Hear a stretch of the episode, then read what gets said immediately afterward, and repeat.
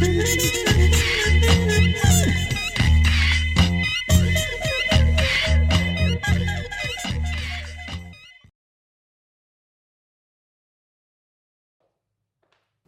theme of this album is, as the title says, Black Renaissance Women. It's about African American women who really came into their own in the first half of the 20th century.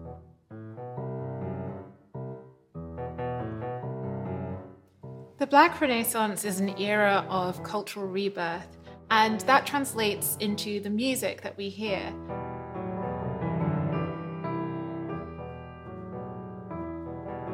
It's an album that reflects the empowerment of women at this time. Welcome to Black Muse. I'm Howard Sandifer, and thank you for joining us today as we engage in the lively art of conversation with a very special guest, Dr. Samantha Ege.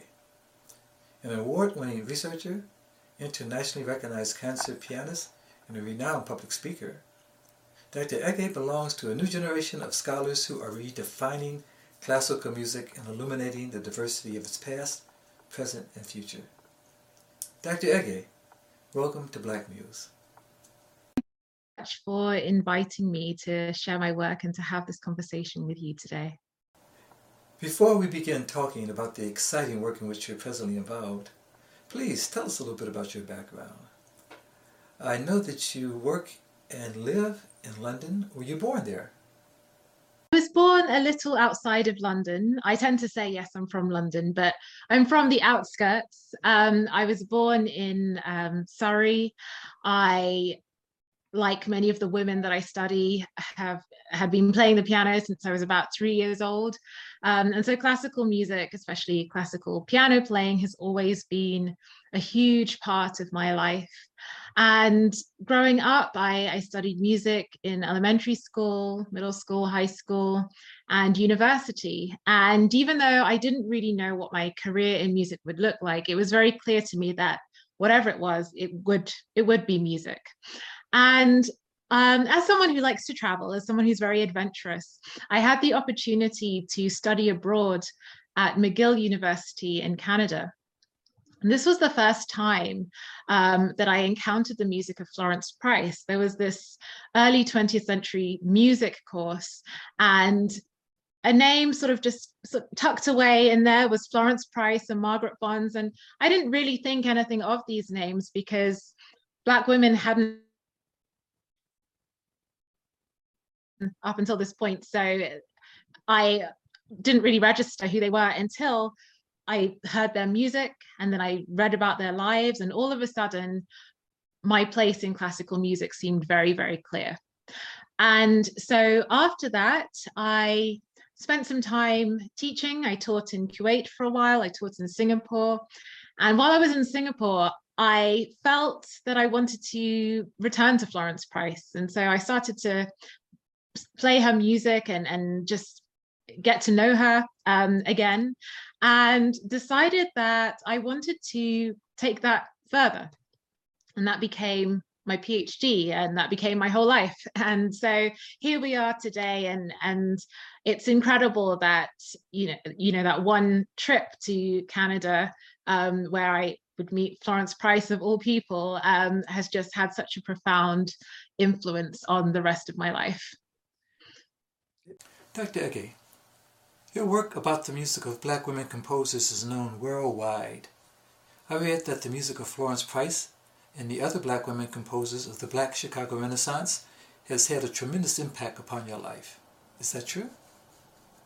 Yes. So while I was beginning my my research on Florence Price, my advisor, Professor William Brooks, told me if you're going to do this work, you need to go to Chicago. You need to go to Arkansas. You can't just stay, you know, where you are and and use secondhand sources. You need to be in the places where these women were. And I'd never been to Chicago before, hadn't been to Arkansas before. Um, and so it was the beginning of a, a real um, connection with not just the music, not just these women, but with the places that they were from. And in it was 2017 that I made my first ever trip to Chicago. Um, and I had been unwell um, uh, for a few days during the trip and um, ended up in Northwestern Hospital um, overnight. And I was supposed to go to a concert um, at the CSO. And so I recovered and I, I, made my way to the concert. And I was, I mean, I wasn't feeling great and definitely wasn't feeling sociable. And Sheila Jones, the director of the African American Network, came up to me and she was so smiley and she was so friendly. And I thought, I don't think this woman knows me, but she is just so warm and I, I feel so welcome. And she started talking to me, you know, why are you here in Chicago? And I said, oh, I don't, have you heard of Florence Price? Such a naive question to ask her. But I, I said, have you heard of Florence Price? I'm, I'm doing some research on her. And she goes, oh yeah, I know who Florence Price is. And then Barbara Wright Pryor was also there. And so I met these two incredible women who actually really opened the door for me personally. Um, Sheila Jones then invited me the next year to present my work on Florence Price. And because I'd be presenting in Chicago, I knew that I had to bring in this Black Chicago Renaissance context, um, you know, and also the idea of talking about Chicago to people who are from Chicago is very daunting as an outsider. So I really had to do my homework and I just fell in love with the story of Black women's advocacy, activism, artistry in the 1930s and 1940s. The fact that Florence Price was part of this incredible era, part of this incredible network. And it's a story that um, is very much still with me. I love writing about it. I love performing the music that came out of this era. And it's just, it's so incredible that I in a way experienced what Florence Price experienced, you know, having Black women uplift me and my work um, and, and give me those opportunities to really see what it is or what it was that I could do. So I'm incredibly grateful to Sheila and Barbara for, you know, that that moment of, of connection. Two incredible women, Miss Sheila Jones and Miss Barbara Wright Pryor. Can you also talk a little bit about the other remarkable women who were part of the Black Chicago Renaissance. Yes, so when Florence Price arrived in Chicago uh, and moved there permanently around 1927, um, there were many women that were part of her network. One was a woman called Estella Bonds, who was a church organist and she was an educator. And she really she really knew everyone and her home was this hub of musical and intellectual activity.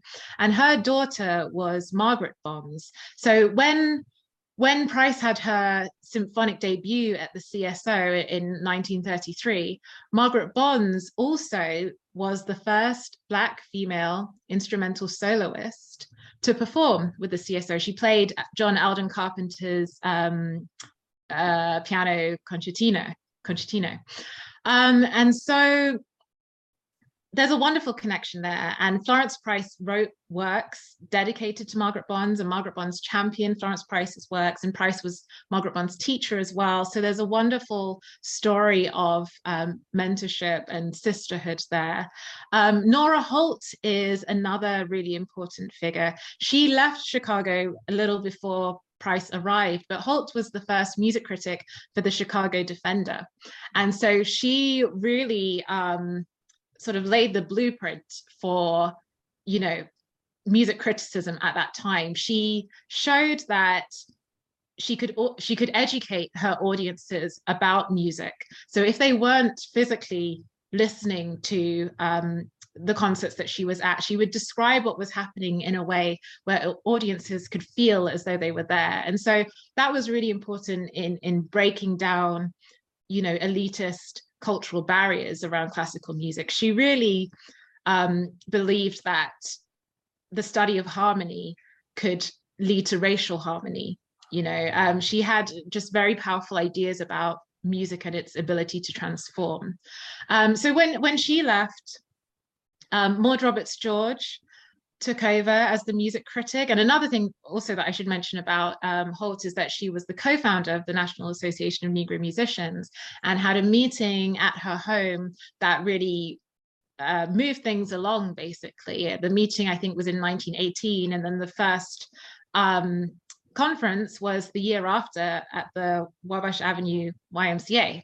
Um, so she's a really pivotal figure there. And even when she leaves Chicago, her legacy is is very much embedded, you know, culturally.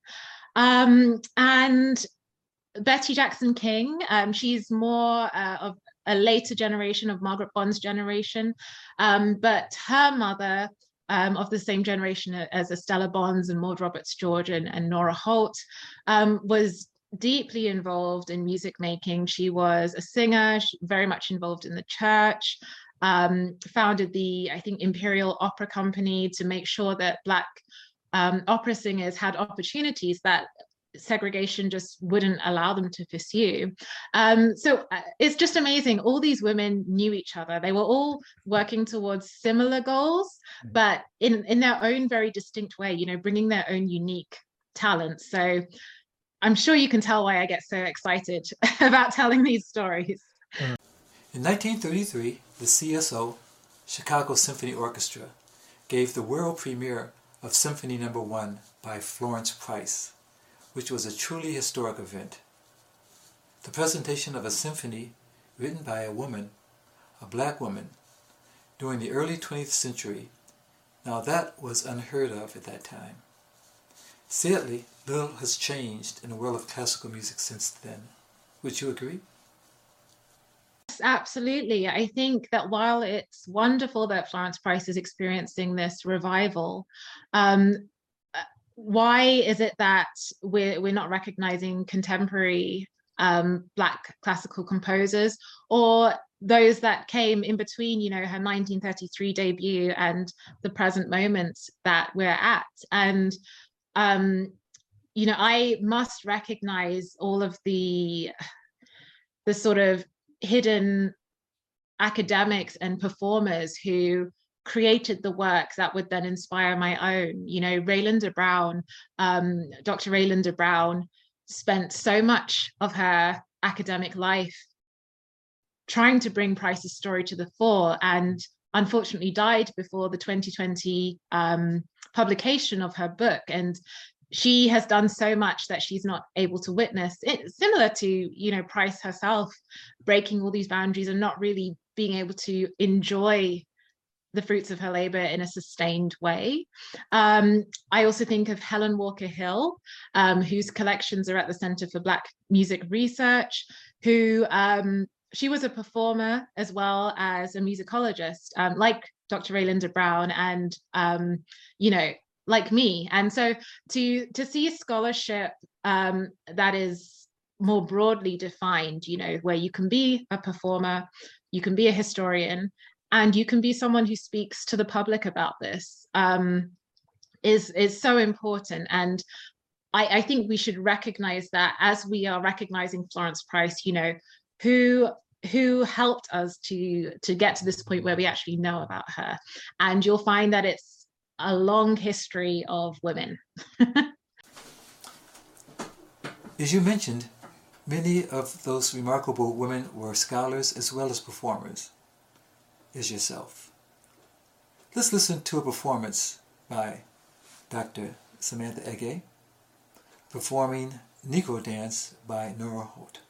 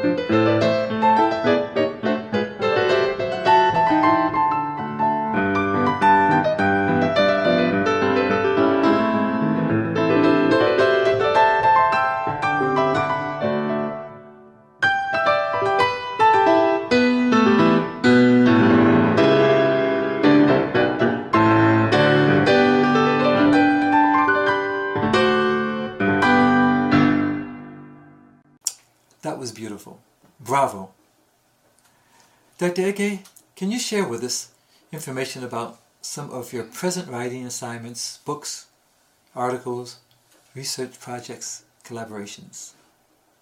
So the book that I'm writing at the moment is all about Florence Price's network. So I want to tell Florence Price's story as a as a collectivist history, as a as a history in which Florence Price is not the beginning, she's not the end, but she's part of this rich tapestry. Um, so that's a book that I'm writing. And I'm also, I also have some really amazing collaborative projects. So with my colleague A. Kori Hill, who is a PhD candidate at the University of North Carolina, Chapel Hill, we are writing the Cambridge Companion to Florence B. Price. And something that I just want to stress about these Cambridge Companions is that this is actually the first time that a Cambridge Companion has been written about a Black woman in classical music.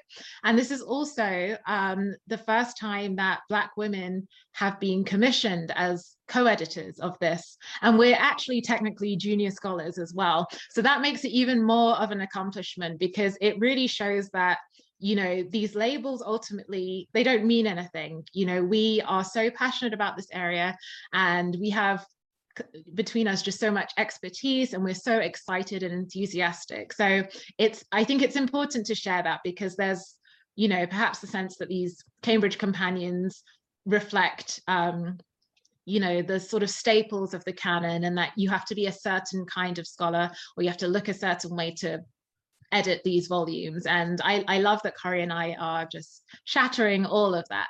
Um, so that's really exciting. Um, I'm also co-authoring a Florence Price biography with Douglas Shadle, who is a professor at Vanderbilt University. So as I mentioned earlier, Rae Linda Brown has written the biography on Florence Price. And what we're doing is we're not looking to replace that at all. What we want to do is just simply add to the knowledge about Florence Price.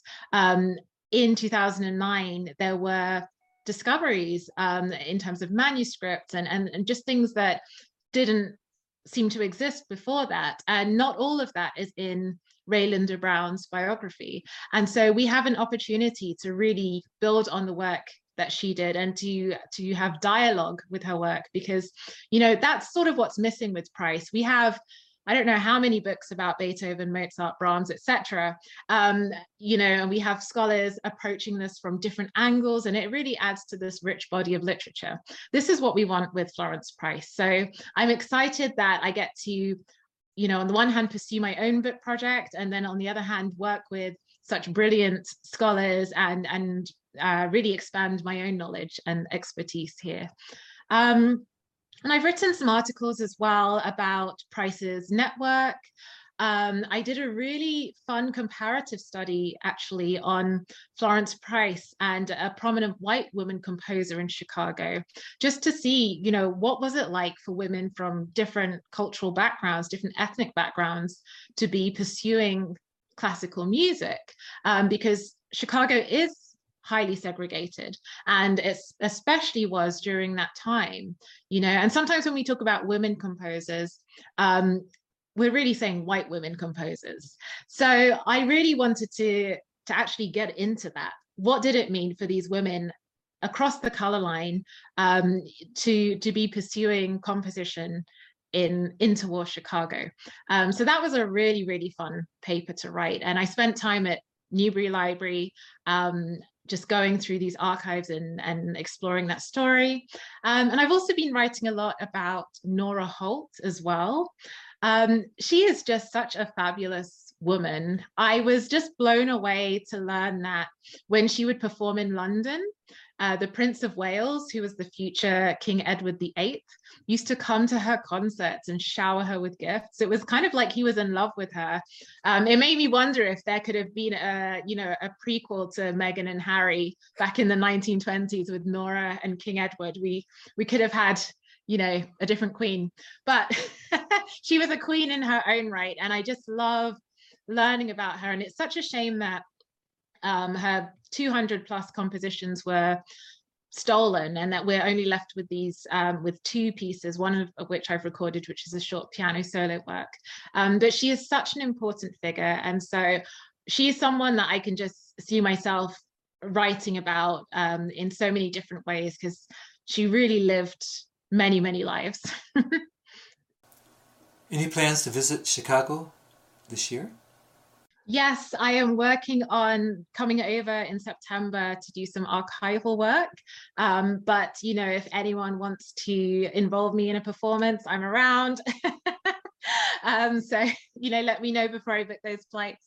Um, but yes, I I plan to be in Chicago um, around the autumn fall i should say of this year and and i think hopefully if things continue to improve my visits will be a lot more regular as well for those of us who want to continue to find out more about the work that you're doing and buy some of your CDs, buy your books as well, you do have a website, correct?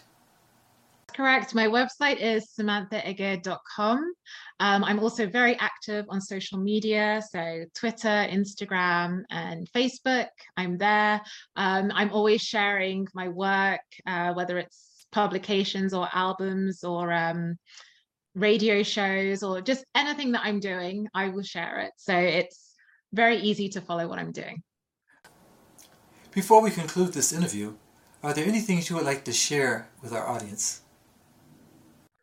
I just want to express a lot of gratitude for the support that I have felt um, when I've been in Chicago. It's my my best performance memories are in Chicago. Um, it, it's just been incredible, and I I know that I'm an outsider um, to Chicago, and so to feel that uh, receptiveness, um, generosity, and to feel so embraced um, has made a huge difference to me as a performer, as a scholar.